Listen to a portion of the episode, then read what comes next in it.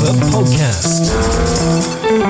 This week we are joined by the ex team manager of TWR and Jaguar Racing in the USA, Tony Dowe. JECpodcast.com.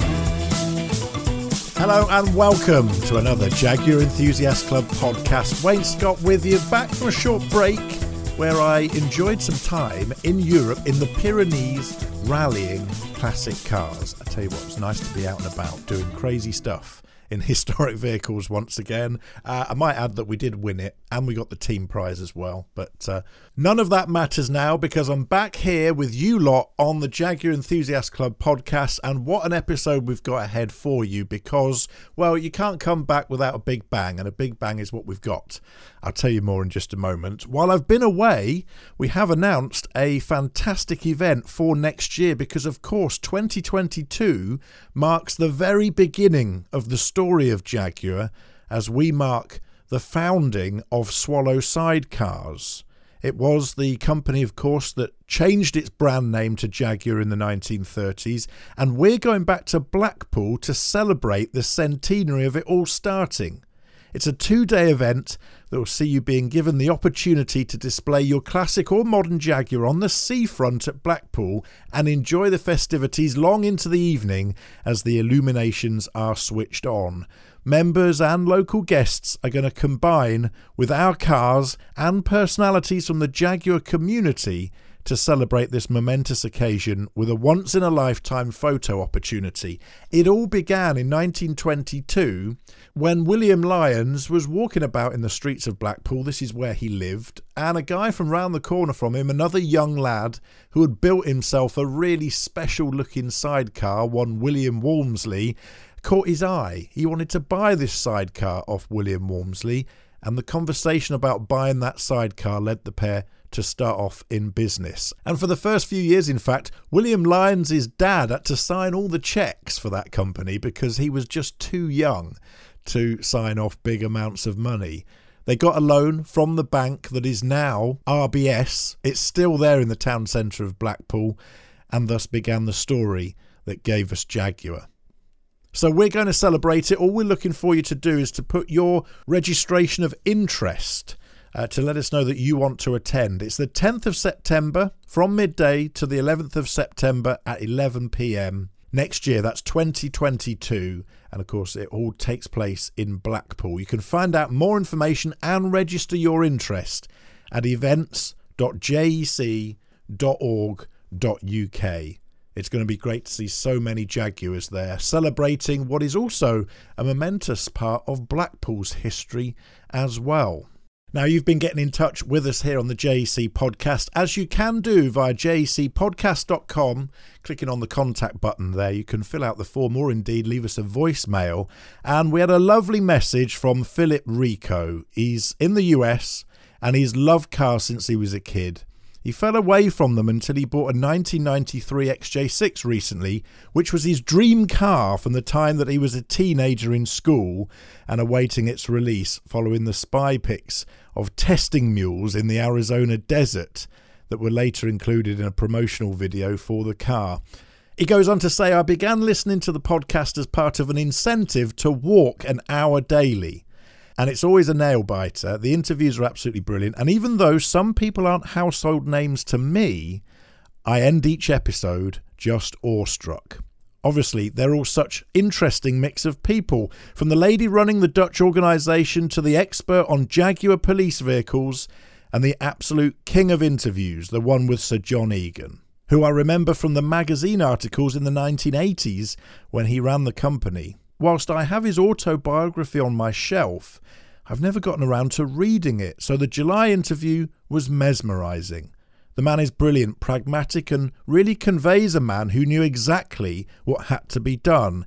He was a true blessing for us Jaguar enthusiasts. Philip goes on to say just how much he loved the interview as well that we did with GT Joey a few episodes ago. It was a fantastic episode, and uh, if you had a good laugh listening to that, nothing like the laughs I had recording that with GT Joe. It was so good to have him on, and he, uh, as Philip says, knows the Jaguar enthusiast world over there in the States like nobody else. And uh, Philip ends his email here by saying, Currently, I'm starting on the young lady, that'll be Scarlett then, who caters for younger enthusiasts. And you both emphasise that one need not be an owner to be in the club. I'm learning quickly that the Jaguar Enthusiast Club is not officious, unwelcoming, and a cliquish organisation, but a group of people united in a passion for a great marque. Thanks for such wonderful podcasts that feed my brain, but also encourage my physical fitness through walking. Phil Rico, you're very welcome, and it's great to have you here with us every week on the Jaguar Enthusiast Club podcast. Thank you so much for sending that note through to us and leaving the feedback on the episode. You can do the same at jecpodcast.com. You can get in touch there as well. Just use the contact button, or even better, leave us a voicemail on there and we'll record you and put you on this very podcast. Now, if you enjoy hearing about Jaguars past, this week's feature interview is going to be a real treat for you. Originally from Weston-super-Mare in Somerset, Tony Dowe started racing in karting. Today, his impressive CV of racing teams and indeed famous drivers that he's worked alongside reads like a who's who of motorsport. In 1981, Tony Dowe became chief mechanic with the Chaparral IndyCar team before being appointed team manager of Newman Haas. And in 1984, he took the team and Mario Andretti to the IndyCar Championship title. However, in the summer of 87, following a meeting with one Tom Walkinshaw, he moved to Valparaiso in Indiana to set up TWR Inc. It would be the American arm of Jaguar Racing and TWR Jaguar. Whilst racing Jaguars at TWR, his team won a total of 16 IMSA GTP races with the Castrol Jaguars, including three Daytona 24 hour victories in 88, 90, and 92, with drivers like Martin Brundle, John Nielsen, Raul Boesel. In 1990, Tony Dowe ran one of the TWR team's four Jaguar XJR 12s in the Le Mans 24 hours and won the race with Martin Brundle John Nielsen, and Price Cobb at the wheel. In this podcast, Tony Dowe is about to share with us some of the incredible behind the scenes stories from that era and gives us a unique insight into the phenomenal racing successes of TWR Jaguar in the late 80s and early 1990s. Our feature interview for this week, then, Tony Dowe is next. You're listening to the Jaguar Enthusiasts Club podcast. To find out what events you can get along to or to discover local club meets in your region, visit jec.org.uk. Now, every week in the Hall of Fame with Richard West, we talk about big winners from the world of motorsport, people who've changed the face of motorsport. And our next guest well, he could easily slot into Hall of Fame, but luckily we've got him as our feature interview for this episode. Strap yourselves in, guys. This is going to be a real insight into the history of Jaguar's victory in the 1980s with TWR. We are joined by Tony Dowe. And if you look through his CV of racing teams and indeed drivers that he's worked with, it reads like a who's who of motorsport he spent a lot of time working with our very own Richard West. So, what I thought I'd do here is let these two guys reminisce for us, and we'll just listen in.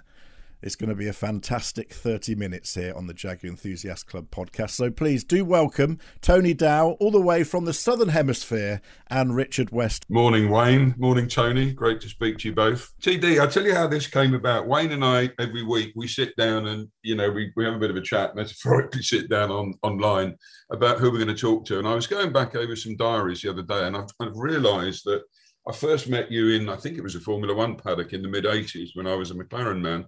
But of course, we came together at the end of 88 when uh, I started working for Tom on the marketing uh, side of things. And I remember you were the very first person who picked up the phone to me. And five days later, there I was in uh, January 1989, sitting in your palatial office in the uh, Valparaiso headquarters of TWR America. And I think we should start there really, because as Wayne says, you know, looking back over your career, you're a bit like me. You, you've ducked and dived throughout your career and worked with some incredible people.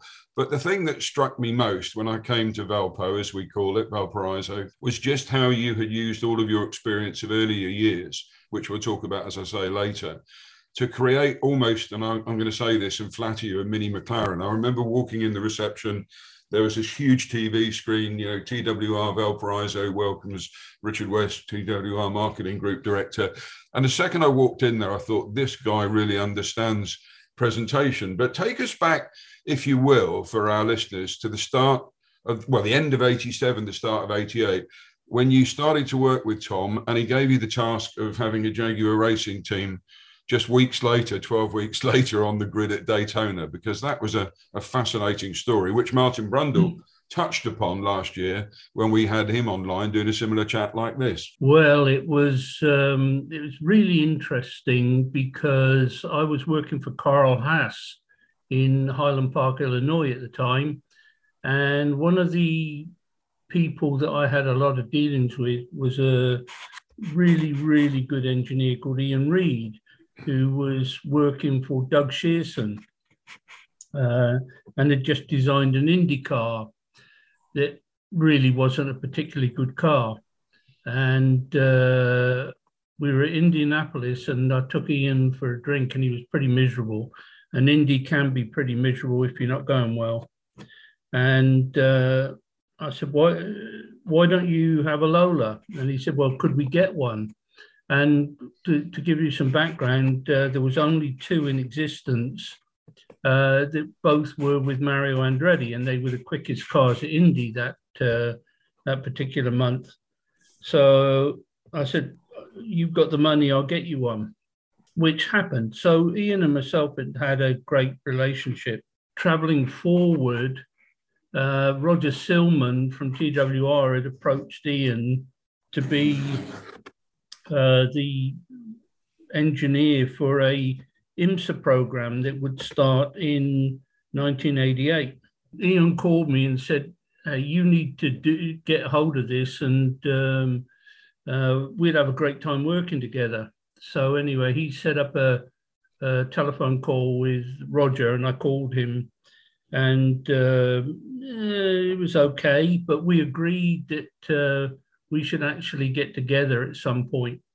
Well, unbeknown to Roger, um, I was due to fly to England with Carl Haas and his wife Bernie to go and see Eric Broadley at Lola and uh, Mike Hewland at Hewland, as we were the North American importers.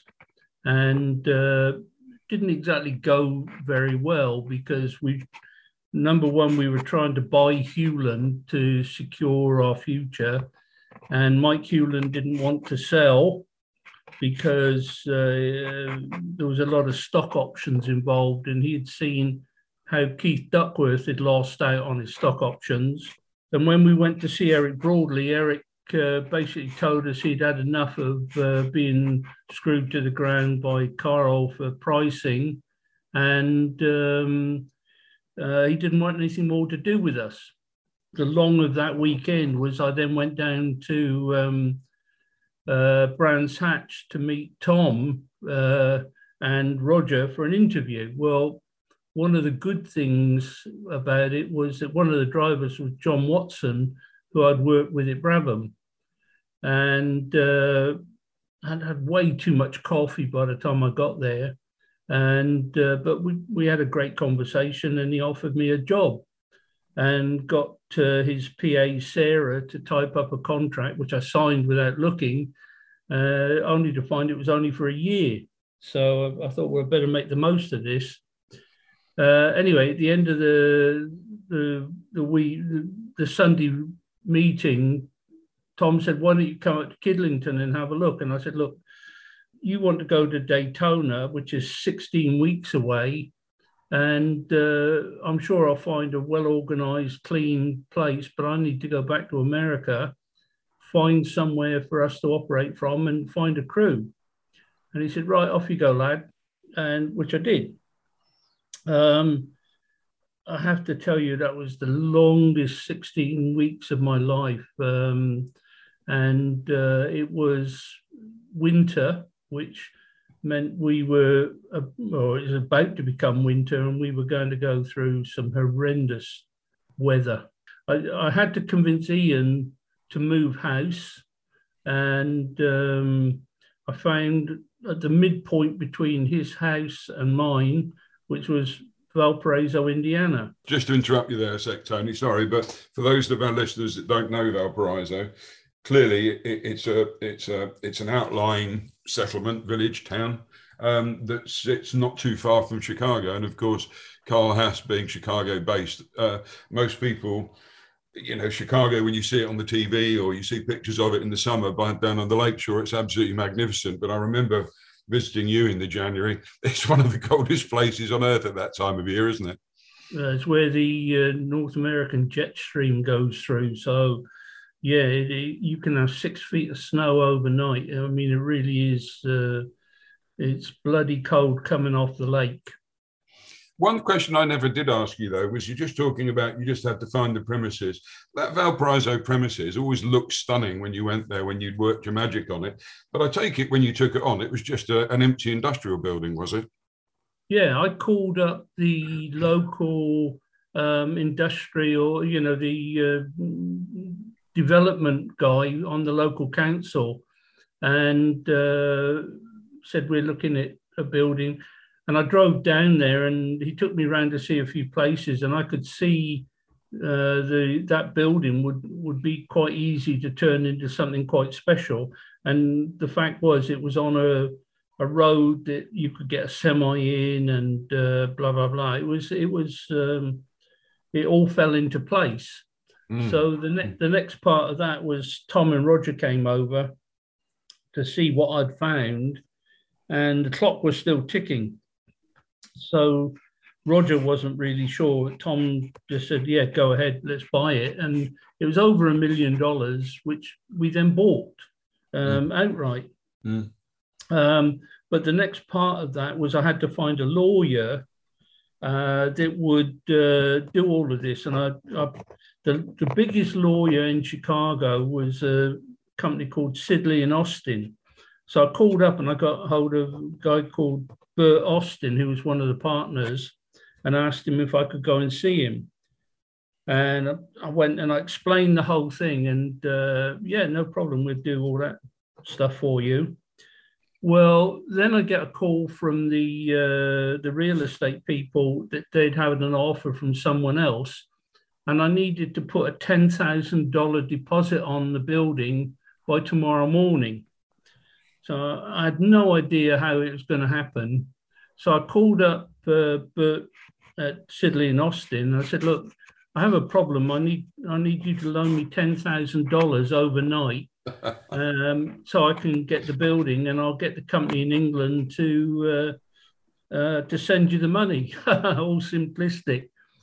And lo and behold, he gave me ten thousand dollars, and uh, I called up um, uh, the finance guy at TWR, super guy John, and uh, they transferred the money. But we we got the building the next morning Thing is, Tony, just you know, listening to you there about those early days, jumping into the bit now where you know you've got Daytona date looming. Martin talked about the test that you did at Talladega and all those things, you know, to actually get the car up and running. But having set up businesses, and you know, when I did the training centre in Melbourne when we connected back in 2015 with the pit stop challenge there, I know how demanding it is just setting up a building you, you, not only were you setting up the building, you also had a tub arriving and you were starting to put things together with a new team of guys and girls ready to go testing and to go to Daytona. You know, what's a, a genuine question?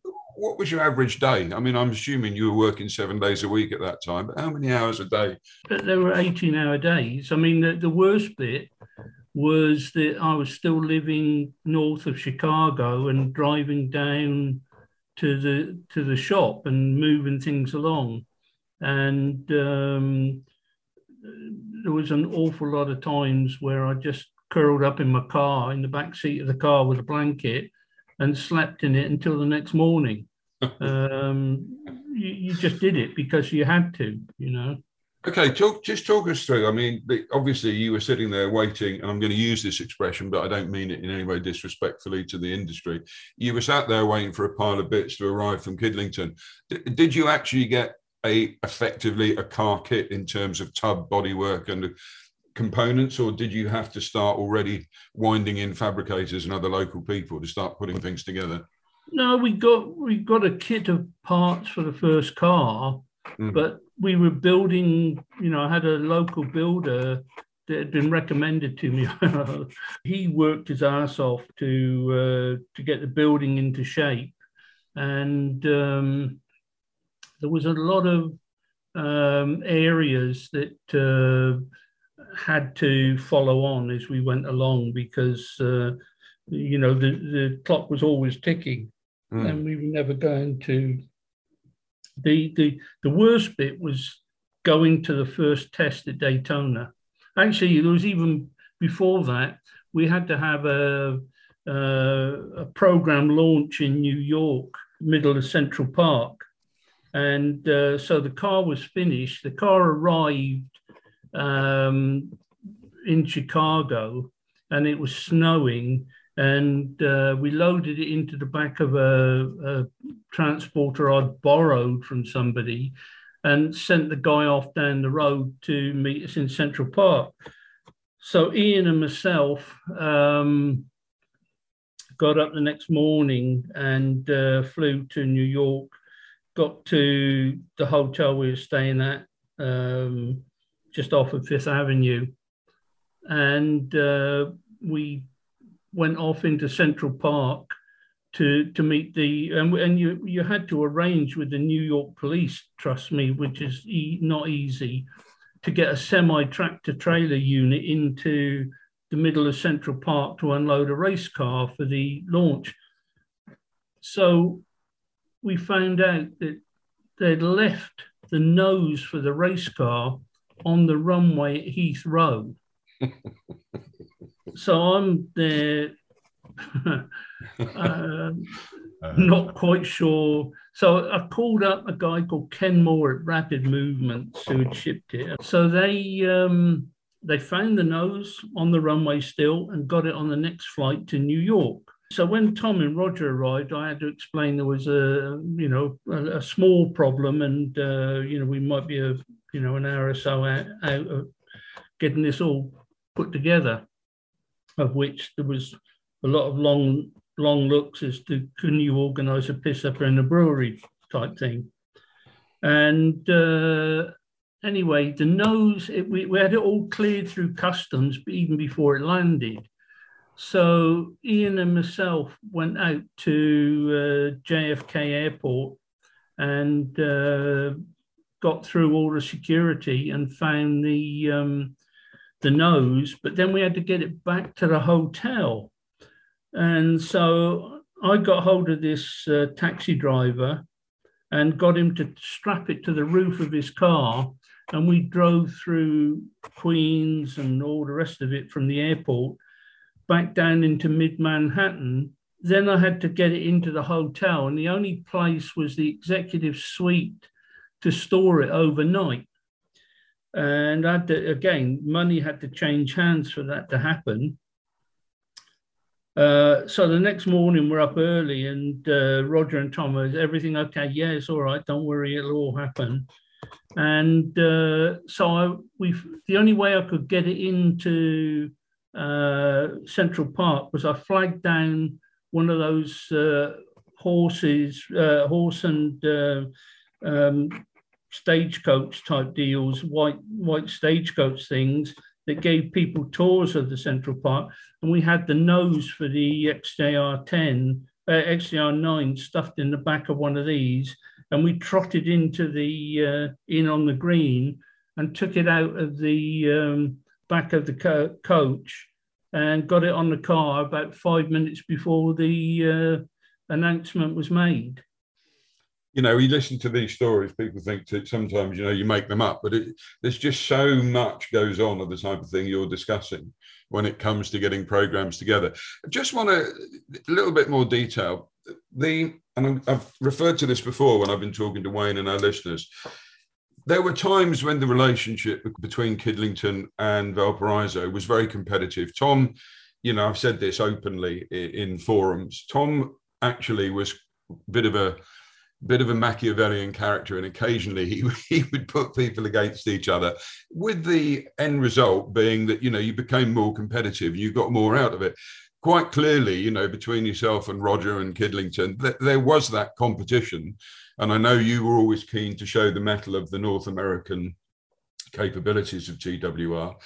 Let's spin forward, if we can, to that first test because I know you and I have spoken over a few beers occasionally about, you know, sometimes it would be hard to get information or feedback from Kidlington, but you developed a very special relationship with Alan Scott as well, didn't you? And that played a very big part in getting that car to Daytona. So if you want to comment on what I've just said, please do. But, you know, in that comment, spin us ahead to when you first ran the car. What was it like after the launch? Well, the, the first run was a Daytona test, and uh, everybody and their dog was there. And one of the problems was this was the car that had just won the world championship. So there was a, you know, hands off, don't you start modifying it to edict. well, the problem was at Daytona uh, with the banking, the first thing that happened was all the oil in the engine climbed up the right hand side of the cylinders and the left hand side cylinders were, were seizing um, all, and the bearings were fretting. Uh, the other thing that was happening was that uh, the right front wheel bearings were were seizing and going out of fashion, and uh, you know we were really struggling to uh, to keep a car on the track.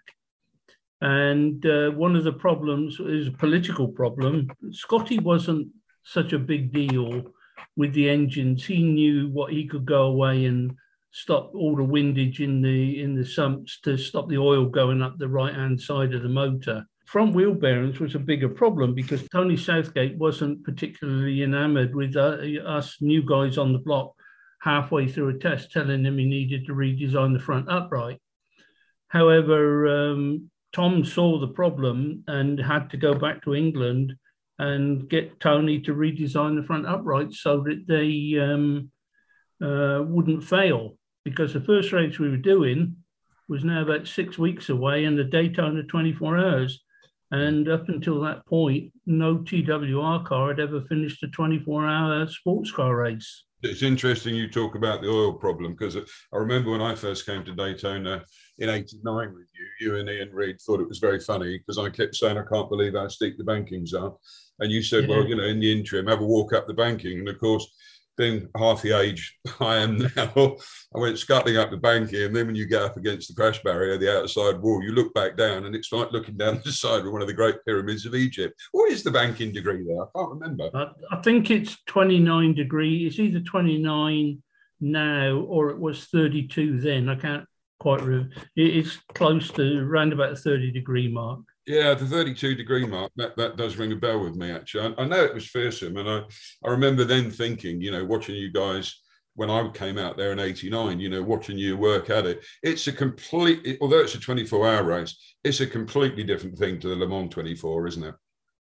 Yeah, it's hard, physically harder because, uh, you know, when you start the race, it's uh, it can be like 27, 28 degrees uh, Celsius, and three o'clock in the morning it's minus five, you know, something like that.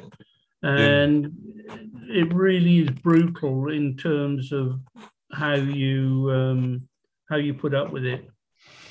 I'm gonna I'm gonna put you under a bit of pressure on this one, but not time wise, but just question wise, because I'd like to then move us on to some of the other things, you know, like when you came to Le Mans in 1990 and stuff. But moving us forward, you went through the, the, the test program.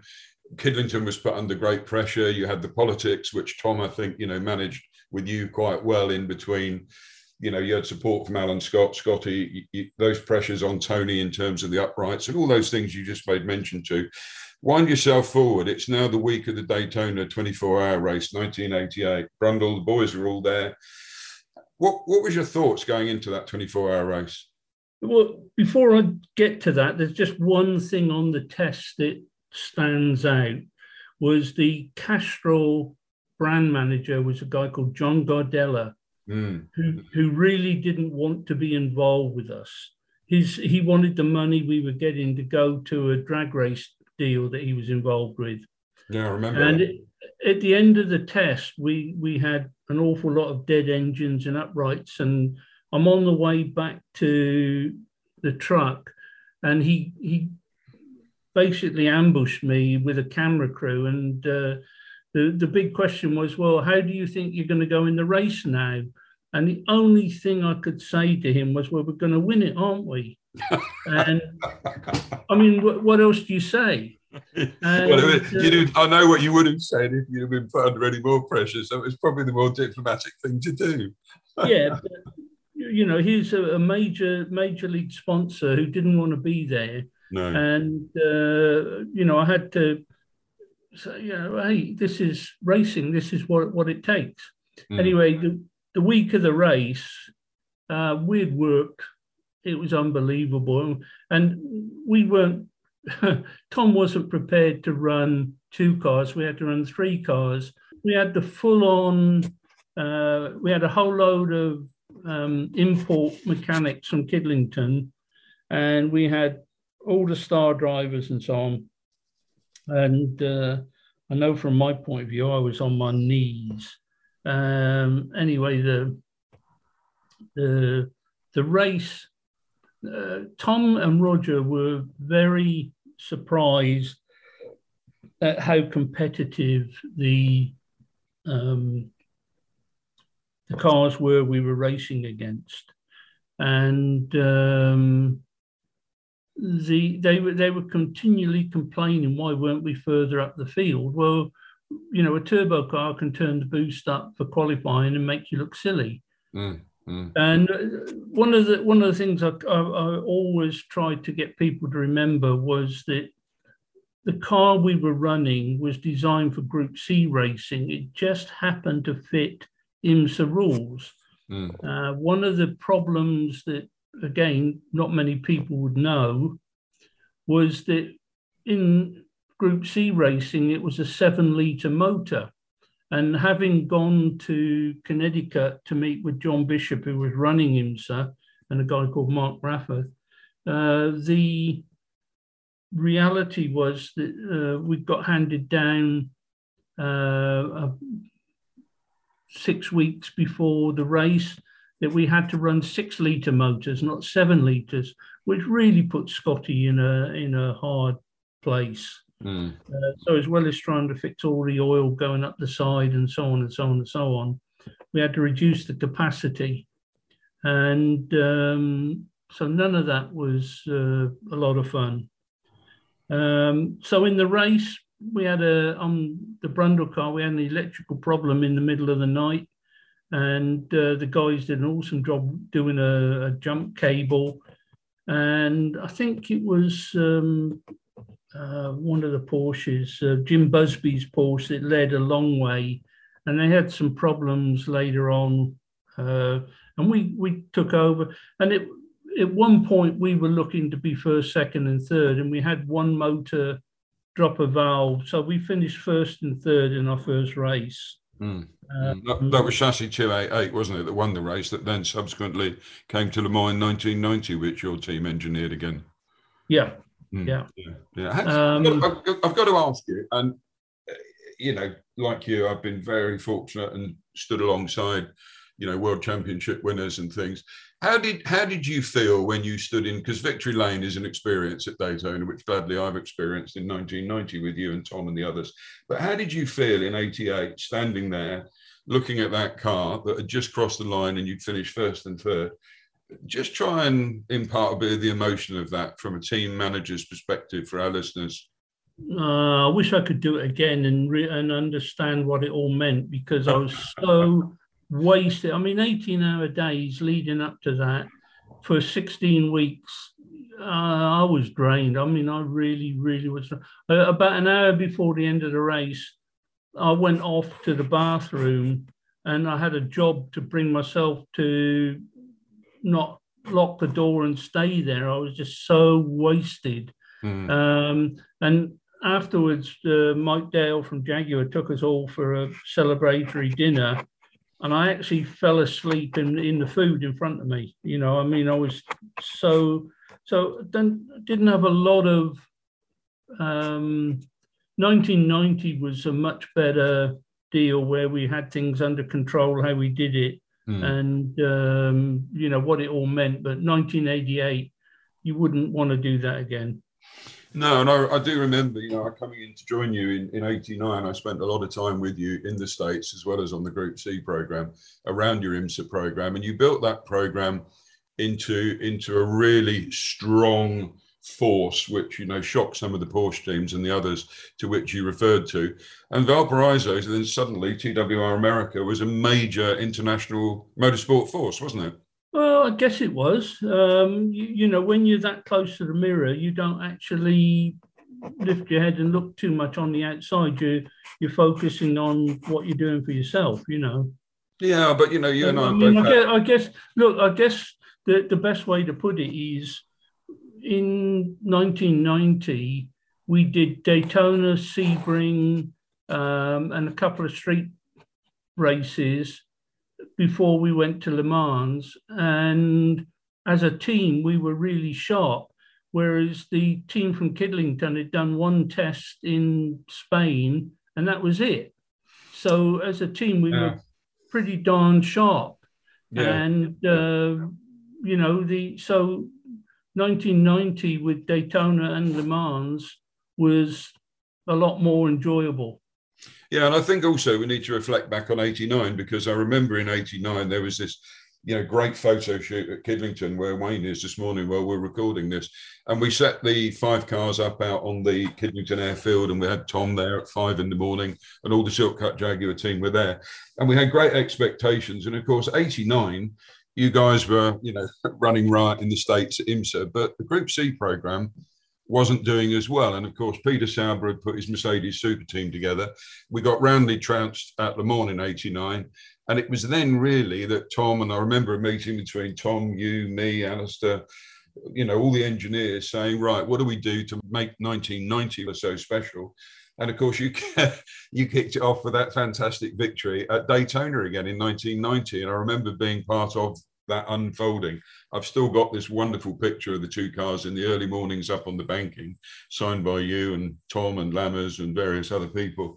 Uh, and it was really, really special, wasn't it? 1990, when you consider TWR was a dominant force globally in 1990. And you guys came over, of course, and played an integral part in the 1990 win, which, if I can be as bold all these years later, wasn't the most popular thing in Kidlington, was it, when you when you engineered the winning uh, car? No, it wasn't. It was, um, uh, you know, you're aware of. Uh, I, I'd got fed up of just turning up at Daytona to make the numbers up. And if you're going to go to uh, to Le Mans to make the numbers up, if you're going to do that, you do it to win.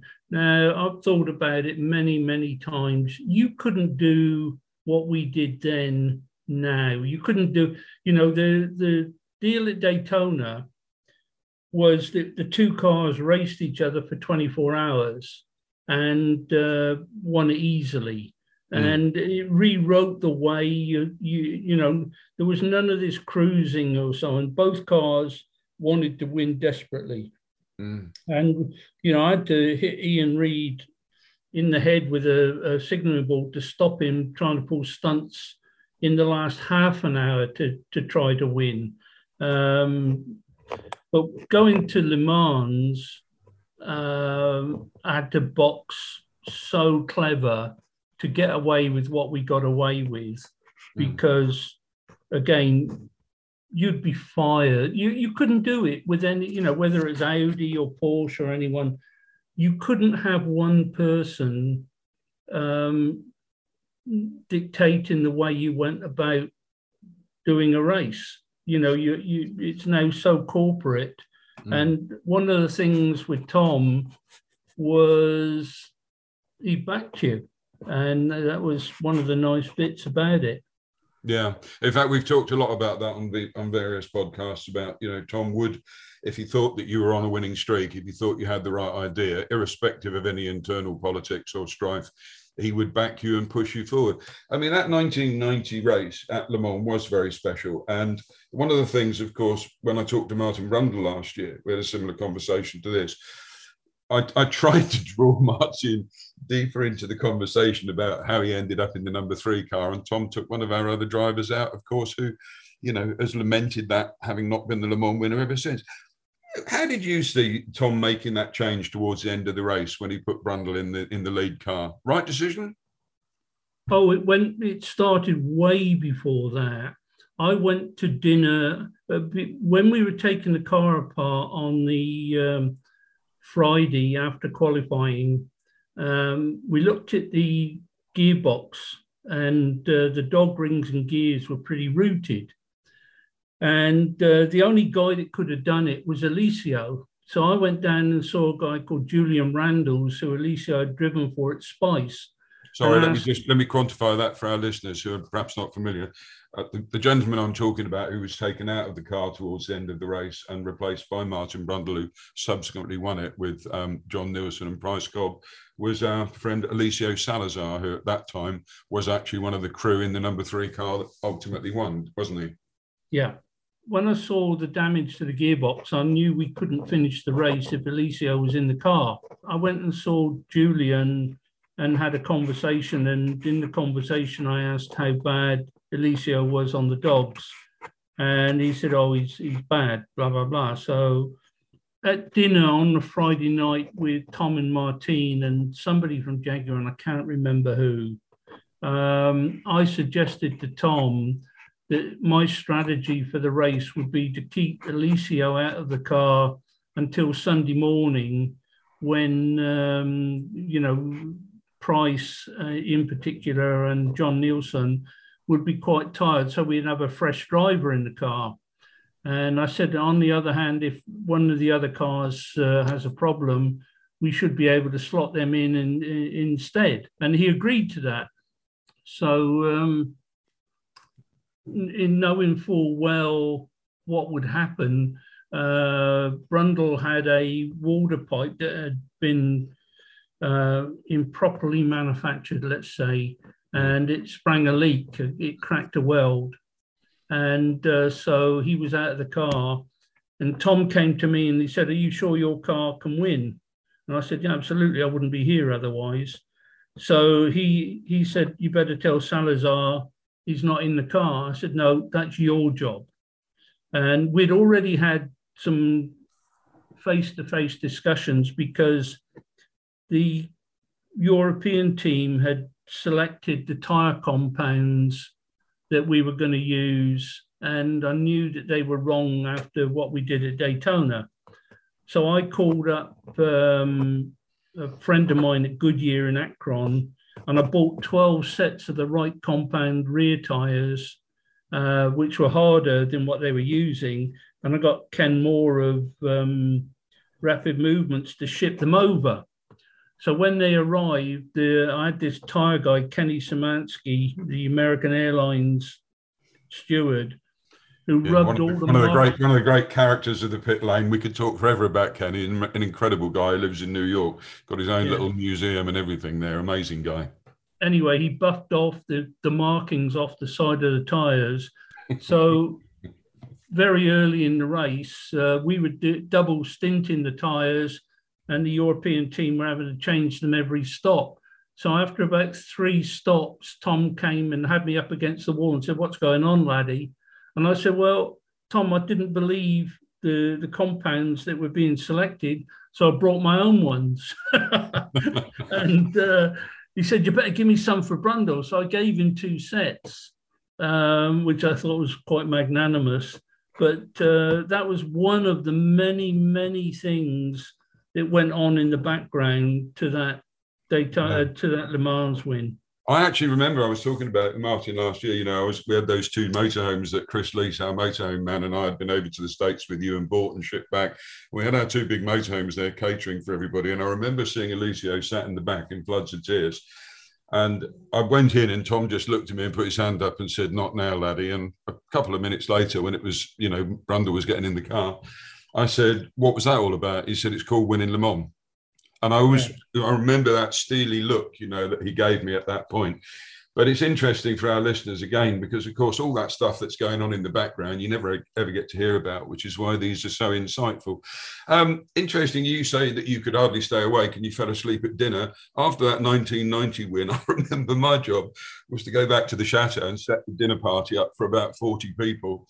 And I made the fatal mistake of laying on the bed and saying, I'll just have five minutes to freshen up. When I woke up at half past 10 the next morning, the dining room was full of champagne bottles and there was still a trophy on the table and everybody had left and I was the last person in the chateau. I'd missed the entire dinner, so you'd have my sympathy. Listen, I mean, this we could talk about that that era. Just, just, just, just one thing on that. When when the race was over and we'd been everywhere and had so much champagne, Tom had his own uh, Mark III XJ6 there, which was gorgeous car and he got me to take him to the Le Mans airport and gave me the keys to the car and said, "Somebody will take it back to Kidlington. Thanks, you know, you did well, laddie." So yeah. I had to drive back to that chateau. I was so drunk and tired, and I went off the road so many times I couldn't, you know, trying to keep myself awake. And when I got back to the chateau, in the reception area, there was a horse sleigh from it was one of the Russian Tsars in the That's in the right. section, and I climbed into it as a, as a this was my time to drive a Russian sleigh, yeah. and they went ballistic. It was a million dollar sleigh, you know. But, we're, uh, we're, starting to go down the route of bad stories now, and in a minute you'll probably yeah. tell everybody how you and Brundle got me arrested in Montreal, but that's another story. Um, yeah. I, I, think what's important with this one, you know, you, you've been not only were you with Tom in the 90s, you know, during that incredibly successful Jaguar period, probably people don't know, but I mean, you were team manager of Ligier from 93 to 99, and you were also sharing time with Arrows Grand Prix. And then, of course, from 2012 up until last year, you were with the Walkinshaw family in the Aussie Supercar series. And I think, you know, there's obviously something that kept drawing you back to the Walkinshaw family. What was it really? What was that passion that wanted you there all the time? Well, it, I mean, it, it's pretty simple. It was Tom. Mm. Um, I watched a documentary the other day about John DeLorean.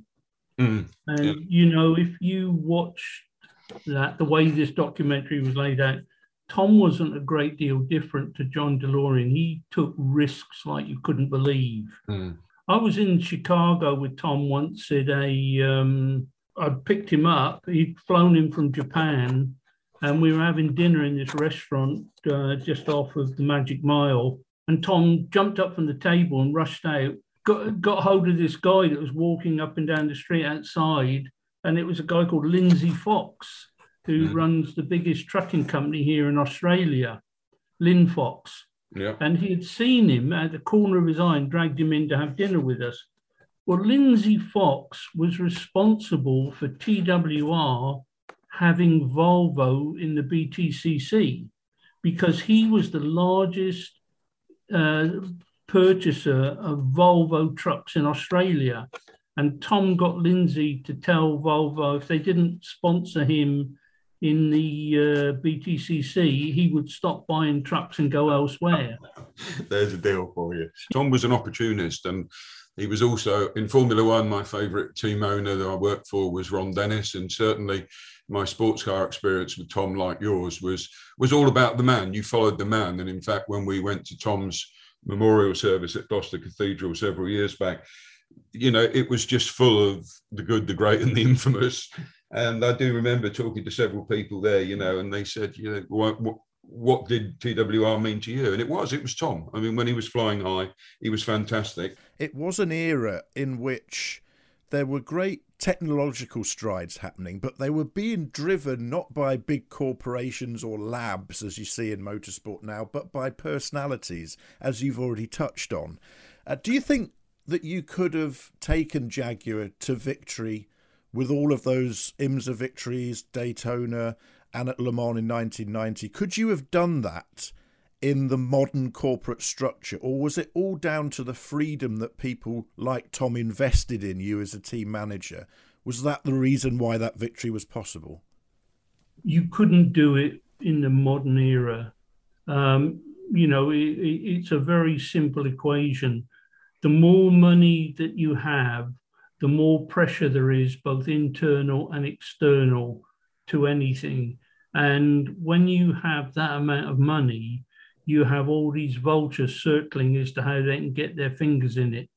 So you couldn't do it nowadays. There's too much money. Yeah, and not only that, I think to be fair, you know, also the corporate lifestyle has changed things so much now. There is much stricter governance. There's much tighter regulation on the way that, you know, sports are run. Technology is restricted in terms of agreements. And we're just in a different era. And I think, you know, one could say the same about any business sector. If you look back to the Industrial Revolution in the UK, could people nowadays even contemplate, you know, the labour and the buildings and the pollution and all those things? Of course they couldn't. And i think it, it's just it goes with the times as that great saying as my dad used to say. But it, it's just different now as wayne said at the very beginning. The corporates now particularly in the world of sports car racing strategy is not decided by a team principal and a team manager having a quiet meeting between the motorhomes. It's decided by large groups of individuals, strategists, meteorologists, financiers, even the stakeholders representatives. So we do live in very different times, don't we? Could you believe, well, you can because you've seen it, but I could not believe that Ron Dennis could be flicked out of McLaren. No, I was very shocked by it when it happened because, as you know, I mean, cut me in half. I'm red and white. You know, I still have great yeah. pride from those McLaren years. And interestingly, I spoke to Bernie the day after, and I said to him, "I'm really shocked about you know Ron leaving, you know, leaving McLaren." And Bernie said, two things you have to remember." He said, "Bruce McLaren started McLaren, but Ron Dennis made it." And I yeah. think, you know, when you think back, you said earlier on, you know, in all seriousness, when I said to you, what did all those Walkinshaw family associations mean to you? And you said, well, it was because of Tom. And I interviewed Indy Lall, who's a long-standing McLaren guy who was yeah. on the race team years ago. You know Indy well. And I interviewed him on camera at the McLaren 50th. And I said, sum up McLaren for me. He said two words, Ron Dennis. And yeah. I think if you if you think back, and I was actually going to pull us away from some of the more controversial stuff. And I was just going to say, when I look back, you know, there you were, Ensign, Brett Lunger Racing, Brabham F1, Wolf, Newman Freeman, Carl Haas Racing, Chaparral Cars, Newman Haas. What what is it in a nutshell, without focusing in on any one individual? What what are the characteristics of those men that have been so successful or otherwise in running those global organizations, those race teams? What makes them so special? It's really hard because, um, you know, the world is in a constant change. And I suppose in we're all we all arrive at a point in time where all the stars align and you make the best of it.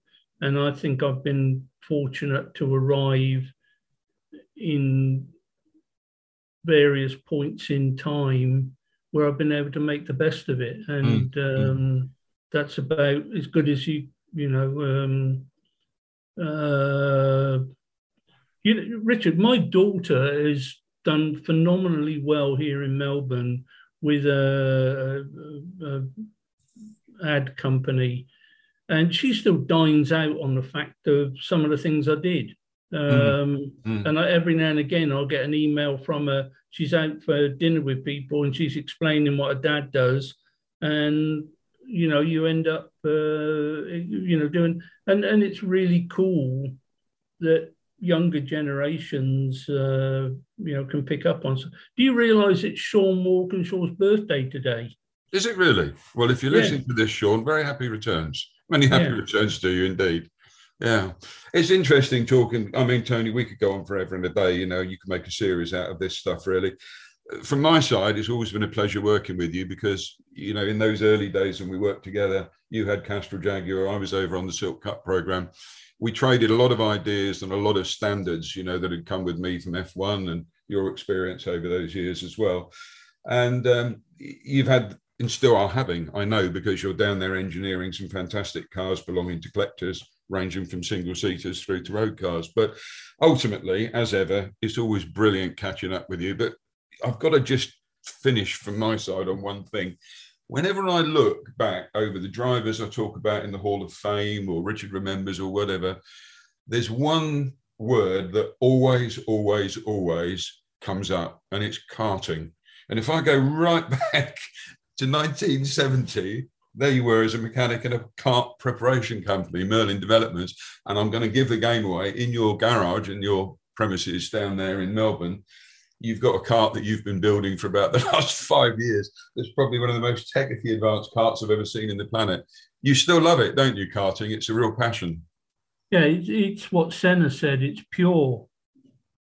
That's interesting. That is interesting. It's absolutely pure. I I worked with a, a kid in karting called David Ferris, who had so much talent it wasn't even funny, and uh, he got into a March Formula Three and got chunk of concrete hit him in the head uh, at Silverstone.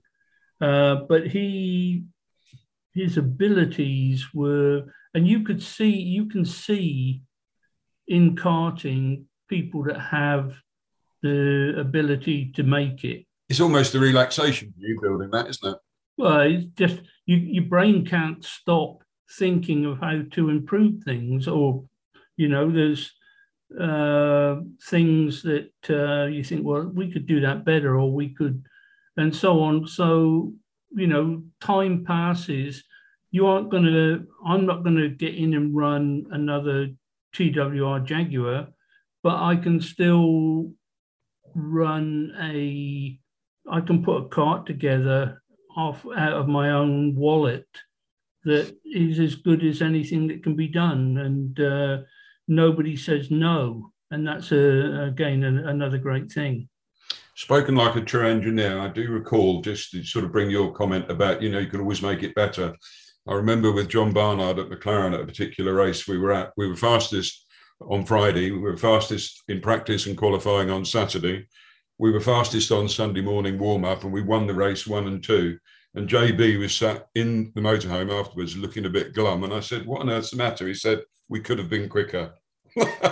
yeah, absolutely. and yeah. that, I think, is a timely moment to hand back to you, Wayne, because we've been online for quite a while. Over to you.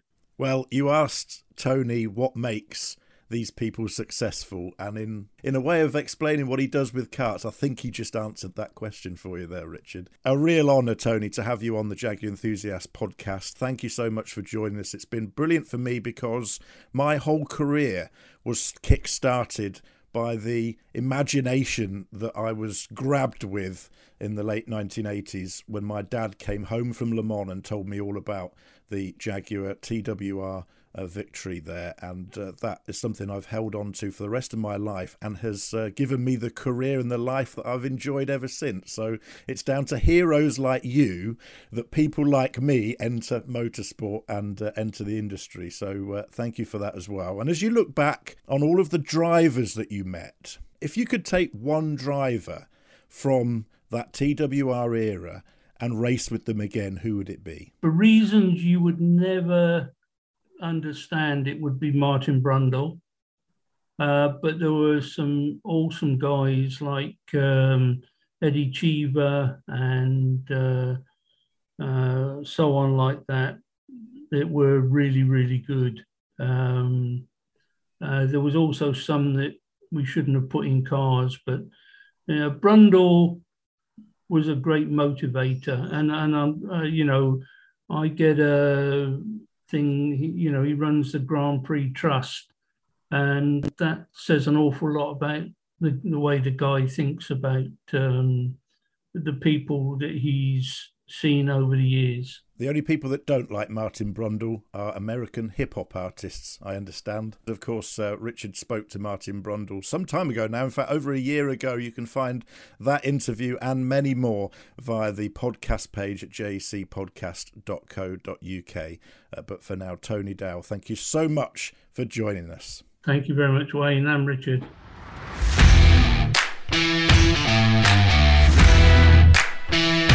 You're listening to the Jaguar Enthusiasts Club podcast. Tom's Jaguar Racing Diary. sharing the knowledge, drama, and innovation from behind the scenes at the Jaguar Enthusiasts Club Race Championship.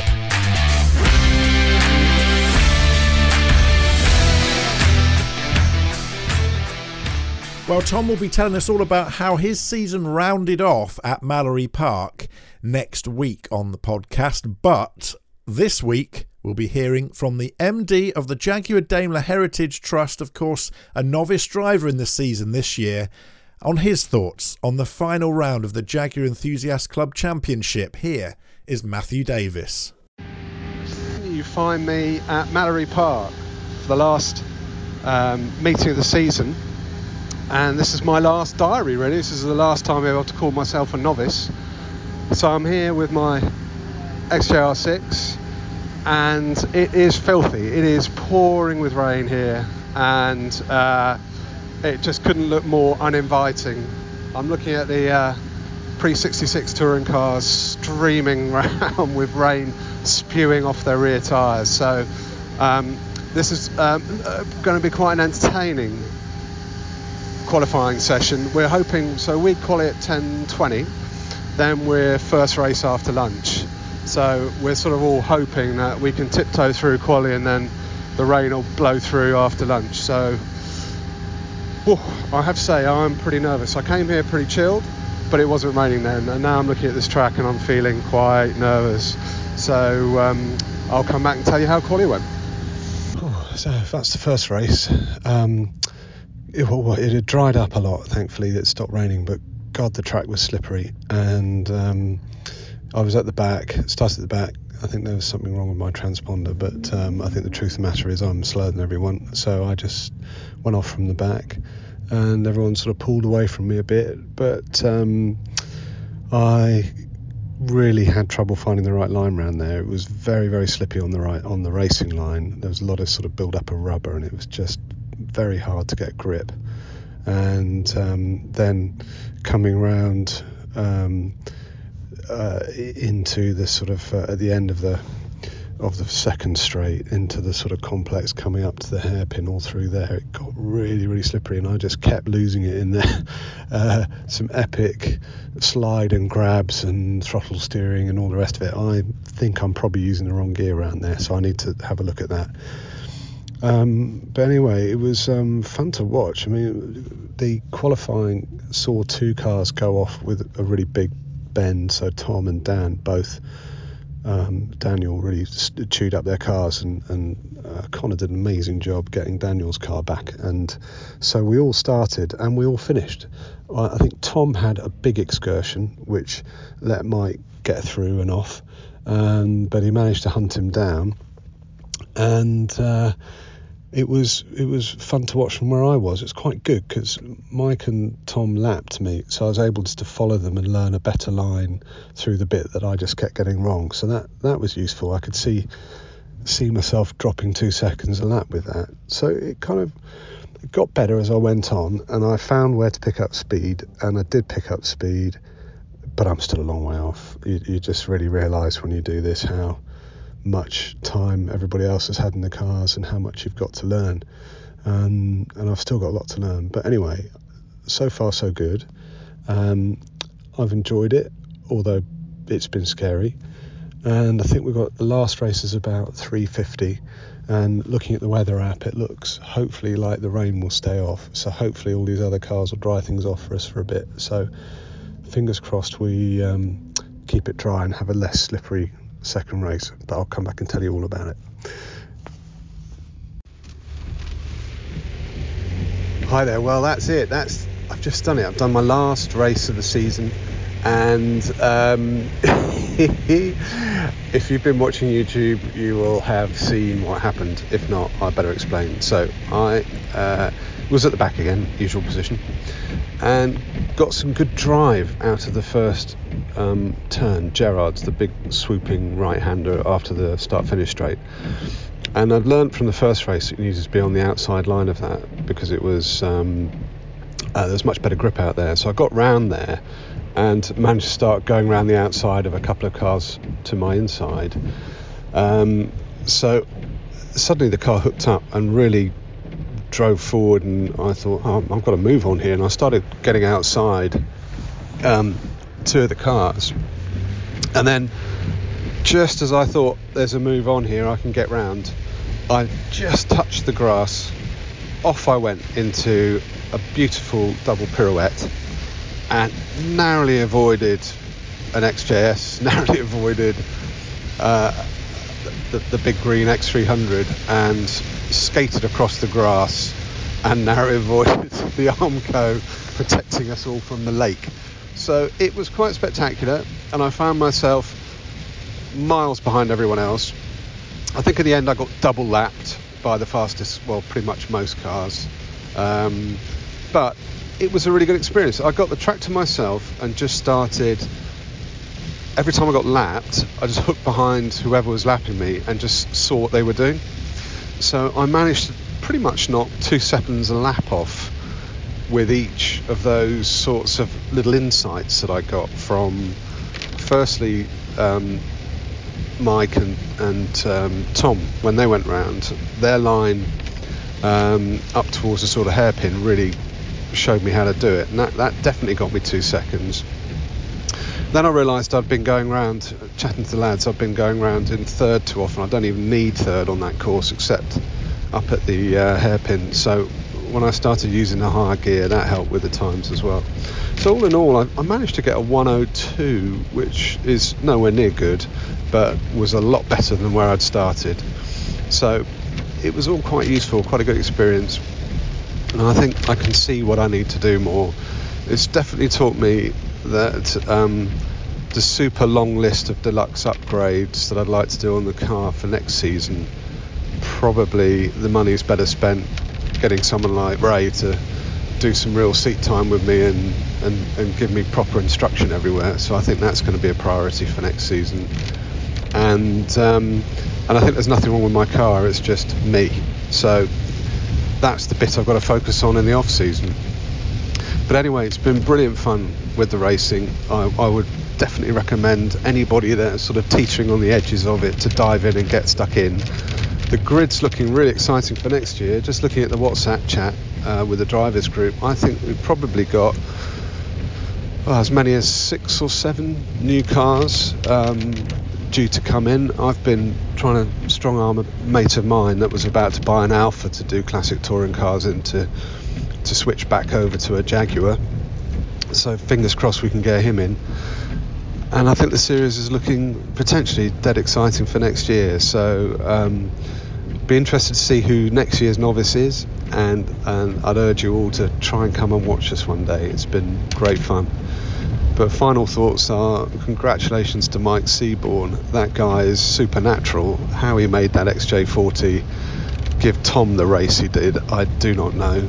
And um, and there've been some brilliant, brilliant challenges at the top of the of the order there. So you'll see it all in on the YouTube, and we'll hear Tom talk about it in more detail. But uh, the racing has been fantastic, and even at the back, I've enjoyed it. So thanks for listening and uh, look out for us all next year.